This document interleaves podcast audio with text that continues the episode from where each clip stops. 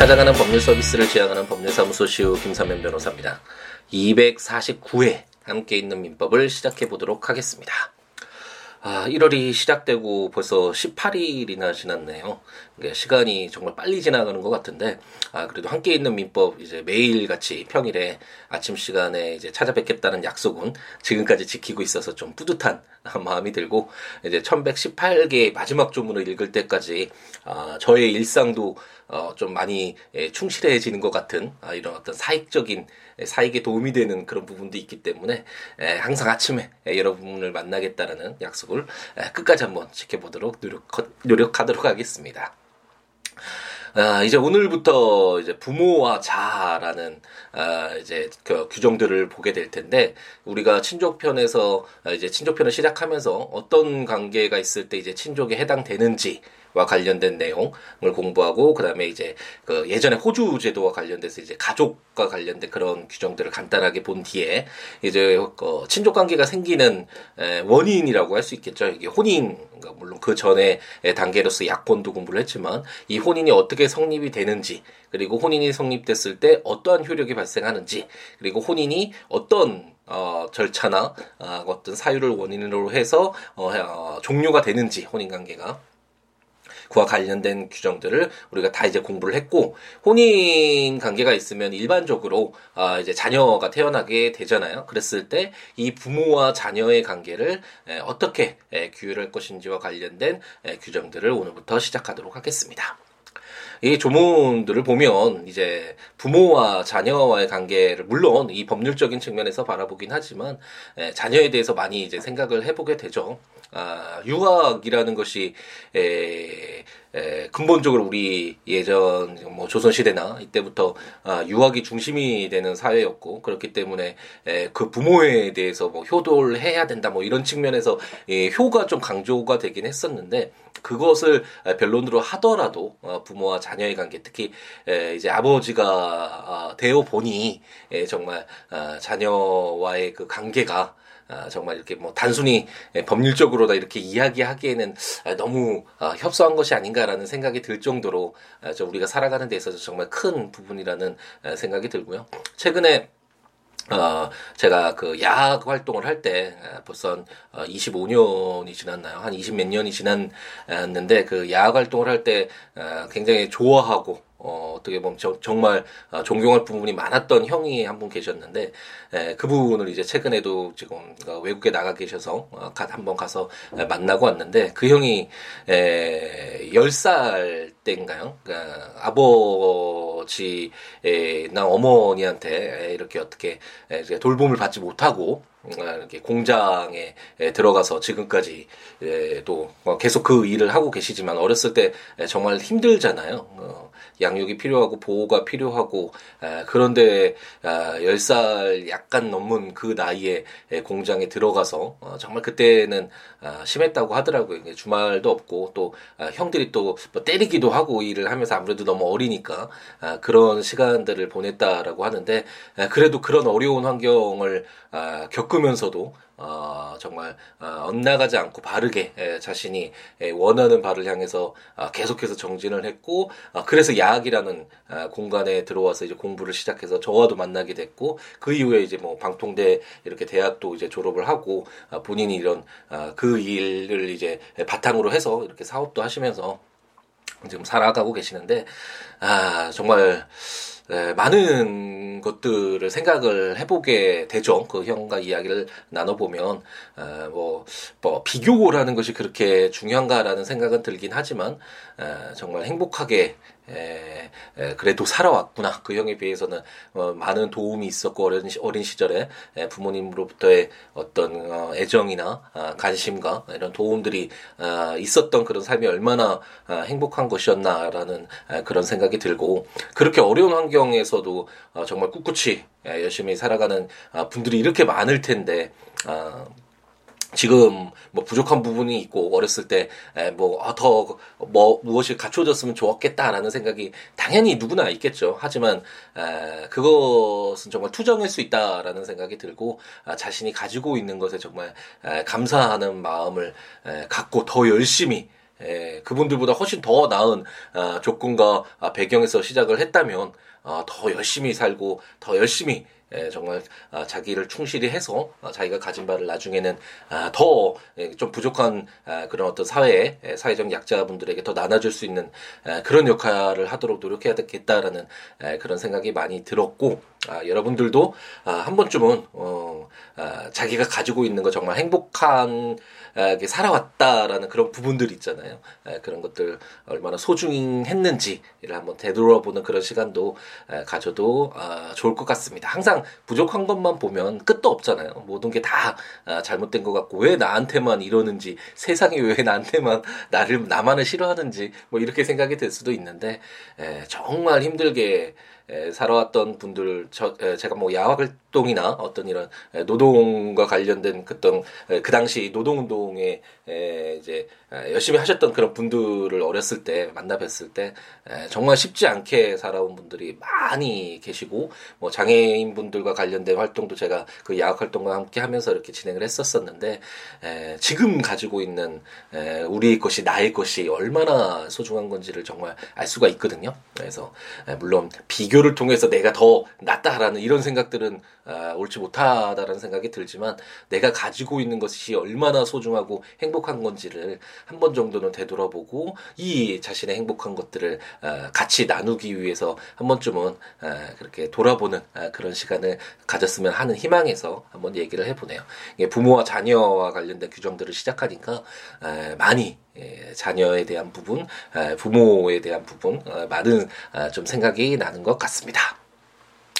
그럼 이제 친생자라는 아, 규정을 통해서 이제 부모와 자녀의 관계의 시작을 이제 해볼 텐데 어, 일반적으로는 두 가지가 있겠죠. 그 부모와 자녀의 관계가 형성되는 것이 아, 일반적으로 혼인 관계 중에 또는 혼인 관계가 아니더라도 아, 이렇게 에, 태어난 그 어떤 어, 어떤 임신을 해서 어머니의 그 어떤 출산을 통해서 어, 태어난 그런 자가 있을 것이고 그 외에 어떤 혈연 관계가 있지는 않지만 그 양자를 통해서 이제 입양을 하죠. 그래서 어, 부모와 자녀의 관계가 어, 발생하는 어, 그런 경우가 크게 보면 두 가지가 있을 것입니다. 예, 또 새로운 이제 더 양자관계를 더 강화시키기 위해서 어, 했던 그런 제도도가 이제 다시 시행되고 있는데 그런가 그런 것과 아, 관련된 내용은 아, 이제 다음 좀 어, 몇 회가 지난 뒤에 한번 공부를 해보도록 하겠습니다. 어쨌든 이렇게 양자와 친생자가 크게 두 가지로 나눠진다고 할 수 있는데 우선 친생자와 관련된 규정을 한번 읽어보죠. 제 844조는 부의 친생자의 추정이라는 제목으로 제1항 처가 혼인 중에 포태한 자는 부의자로 추정한다. 제2항 혼인 성립의 날로부터 200일 후 또는 혼인 관계 종료의 날로부터 300일 내에 출생한 자는 혼인 중에 포태한 것으로 추정한다. 라고 규정하고 있습니다. 용어가 굉장히 어, 어렵긴 하죠.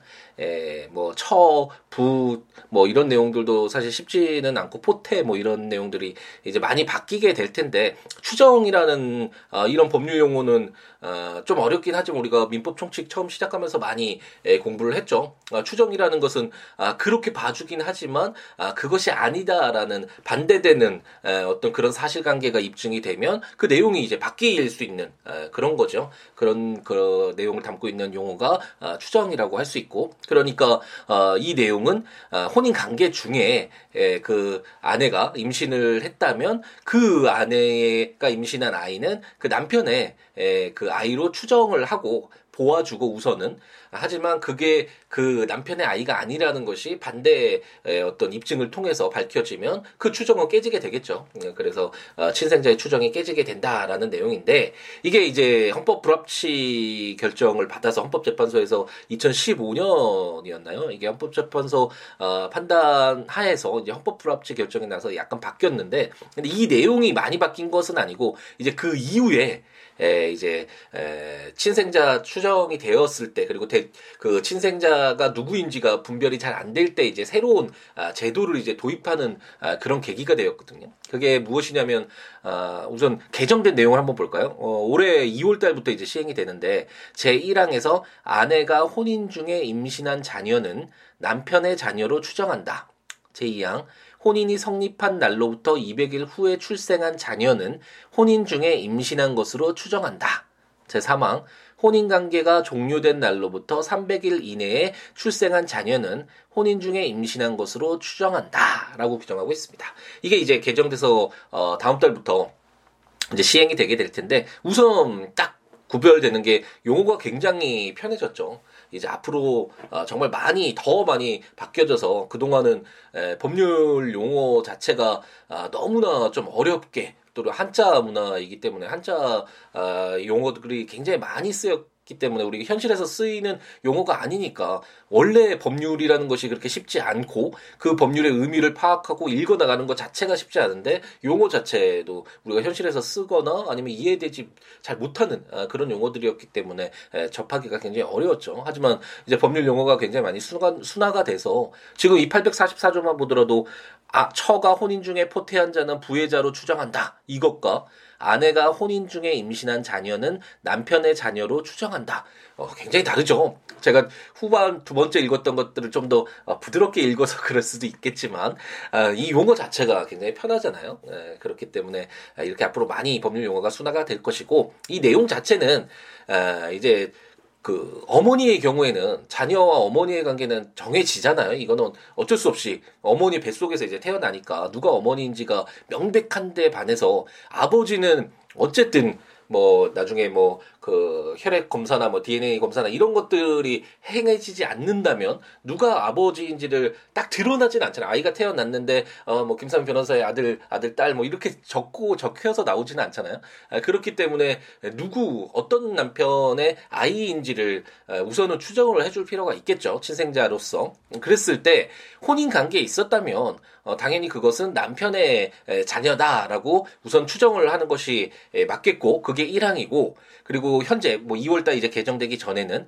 혼인의 성립의 날로부터 200일. 이제 혼인 관계가 이제 됐는데 혼인을 했는데 어 200일은 지났지만 음 아직까지 어, 원래 아이는 뭐 1년 이 다는 아니지만 그 기간은 조금 더 있어야 되잖아요. 그러니까 요즘에는 어, 아이를 임신하고 결혼을 하는 것이 에, 혼수 중에 가장 뭐 좋은 것이다. 뭐 이런 얘기도 있잖아요. 어, 아이가 에, 그런 내용들도 있는데 어쨌든 그 혼인관계 전에 아, 아이를 임신하는 경우가 아, 요즘 뭐 더 많아지고 있고 그런 경우가 있는데 에, 그랬을 때 만약 그 남편의 혼인관계가 200일밖에 안 지나서 그 그 혼인 관계가 아직 성립되기 전이어서 그 혼인 중에 자로 어, 추정하지 않는다라고 보면 이상하잖아요. 어, 그렇기 때문에 혼인이 성립하고 나서 200일이 지난 이후에 에, 이제 임신을 하였다면 그 아이도 어, 이제 그 혼인 중에 에, 아이를 어, 임신한 것으로 어, 이렇게 추정을 해준다라는 내용이고 이제 그 또는이라고 나오고 혼인관계 종료의 날로부터 300일 내에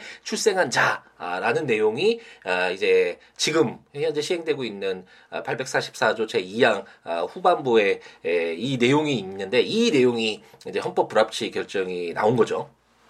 이게 뭐냐면 이제 혼인이 종료가 됐는데 이제 300일밖에 지나지 않았는데 아내가 임신을 했다 라고 했을 때 일반적으로는 예전의 경우에는 뭐 재혼을 좀 그 재혼 기간까지 금지하는 여성이 에, 너무나 많은 사실 제약이 있었죠. 뭐 친족편에서도 그런 내용들이 상당히 많았고 우리가 그 전에 호주 제도 폐지된 것도 어, 남자 중심의 가장 에, 중심의 그 어, 장자 중심의 에, 그런 어떤 문화가 반영된 것이 호주 제도였잖아요. 그렇기 때문에 남녀 평등이나 어, 여성의 행복 추구권 뭐 이런 어떤 어, 헌법상의 기본권에 반하는 아, 그런 내용들이 담겨져 있었기 때문에 호주 제도가 폐지되었잖아요. 그것처럼 이 부모와 자녀와의 관계에 있어서도 혼인 관계가 종료된 뒤에 300일밖에 지나지 300일이 아직 지나지 않았더라도 어, 다른 혼인 관계가 이제 종료되고 나서 이혼 절차를 밟기까지 굉장히 오랜 시간이 걸릴 수가 있겠죠. 물론 협의상의 이혼은 숙려 기간 3개월이 지나면 어느 정도 그 기간 내라고 할 수 있지만 만약 재판상 이혼이 오랜 기간 동안 다퉈질 수도 있는 것이고 어, 그랬을 때 당연히 그 어, 여자분은 그 남편과의 관계가 혼인 관계가 일찍부터 종료가 됐고 새로운 사람을 만나서 새로운 어, 이제 시작을 어, 하고 있는 그런 경우도 상당히 많아지겠죠. 요즘에는 이혼이나 재혼이 굉장히 에, 많아지고 있으니까 사회가 많이 에, 변화되고 있으니까 그런데 에, 혼인이 이제 종료됐는데 아직 300일 내에 에, 이제 출생을 했다. 아, 라고 해서 그 아이를 그 전 남편의 아이라고 그렇게 추정을 해 받게 된다면 이게 에, 친생자 추정이 되면 부의 친생자로 추정되면 이걸 깨는 방법은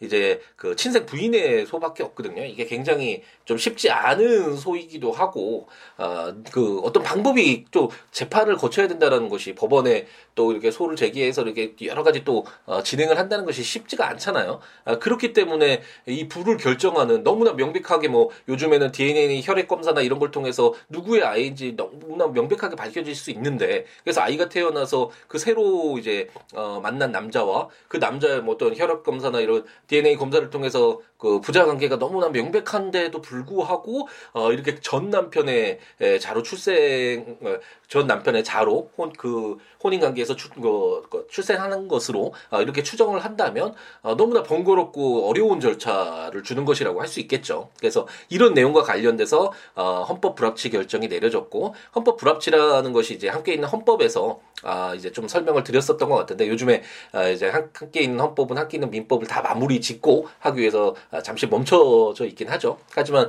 그 전에 했던 내용들이 있으니까 헌법은 에, 우리 대한민국의 가장 큰 가장 높은 법이잖아요. 최상의 법으로서 아, 국민이 어떤 기본권을 가지고 있는지 그리고 아, 통치 구조 어, 우리가 아, 대한민국이라는 국가가 어떻게 운영되는지와 관련된 그런 가장 중요한 내용들을 담고 있으니까 한번 관심 있으신 분들은 함께 있는 헌법 또 한번 들어보시면서 아 그런 것이구나 헌법이라는 것이 이런 것이구나라는 것을 한 번 정도는 읽어보는 그런 접하는 그런 시간을 가지면 좋을 것 같은데.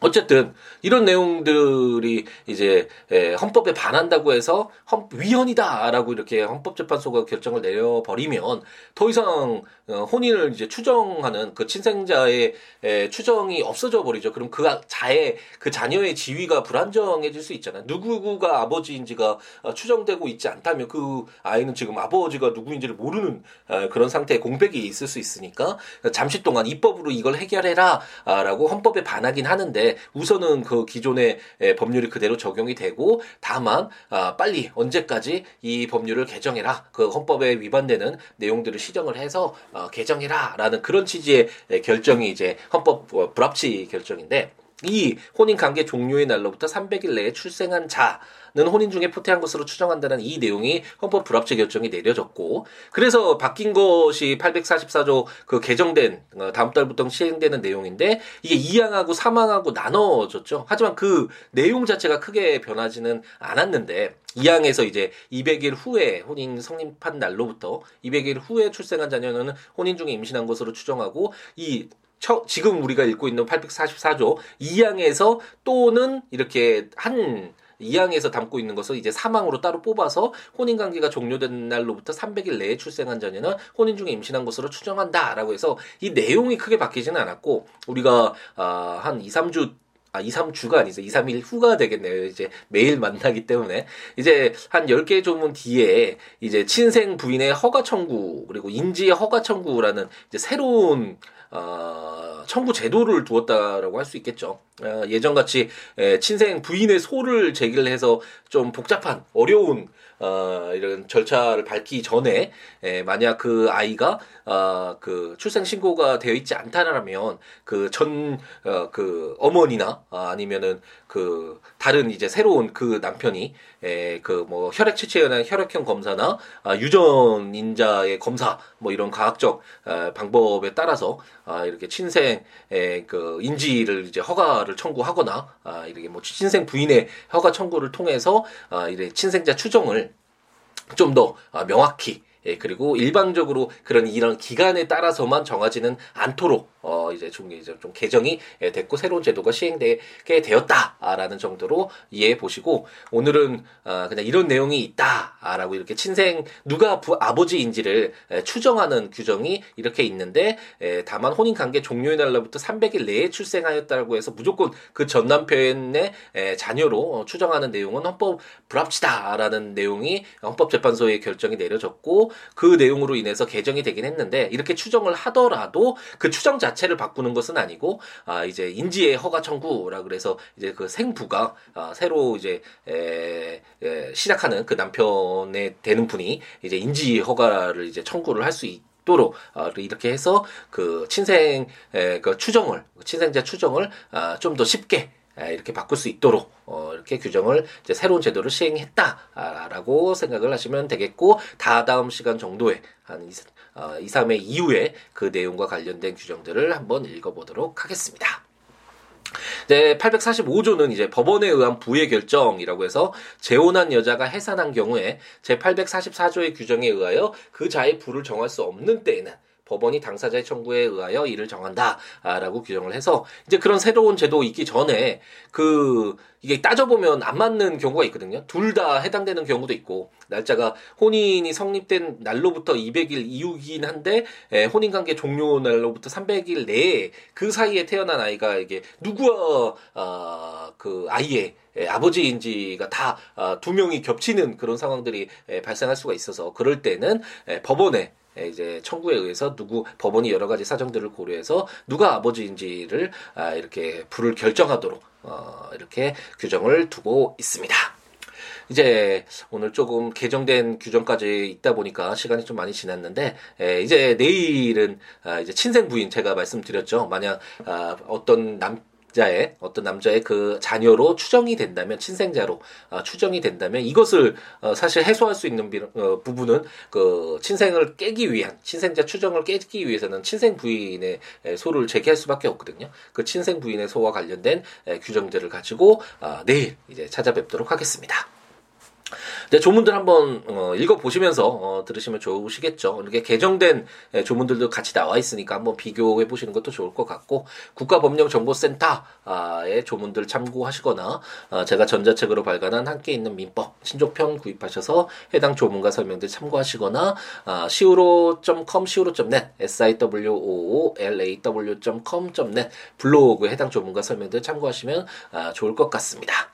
그 외에 뭐 어떠한 내용이라도 좋으니까요. 어, 법률 외에도 뭐 살아가는 이야기나 어떻게 하면 함께 있는 민법 더 좋게 될 수 있을 것 같으니까 이렇게 해주세요라는 아, 요청이나 모든 어떤 내용이라도 좋으니까 siwo.com, siwo.net 또는 siabooks.com, siabooks.com 블로그나 026959-9970 전화나 siwo 골뱅이 gmail.com 메일이나 트위터나 페이스북에 siwo에 오셔서 여러 가지 이야기 함께 나누었으면 좋겠습니다. 개인적으로 목요일이 저는 에, 좀 가장 힘들긴 하던데 에, 수요일까지는 그래도 어, 좀 즐겁게 채워갈 수 있는데 일상을 목요일 되면 아, 좀 몸도 힘들어지고 아, 좀 쉬고 싶다는 생각도 들고 어, 그런 것이 에, 좀 있던데 여러분들은 어떤신지 모르겠네요. 하지만 또 다시 돌아오지 않는 에, 그런 시간이잖아요. 2018년 1월 18일이라는 어, 또 용어가 좀 아니, 숫자가 좀 강하긴 한데 어쨌든 이 시간은 다시 돌아오지 않는 시간이니까 아, 내가 어떻게 채워가는가에 따라서 정말 다르게 남겨질 시간이니까 오늘 하루도 행복 가득하게 열정 가득하게 채워갔으면 아, 좋겠습니다. 내일 금요일이네요. 찾아뵙도록 하겠습니다. 감사합니다.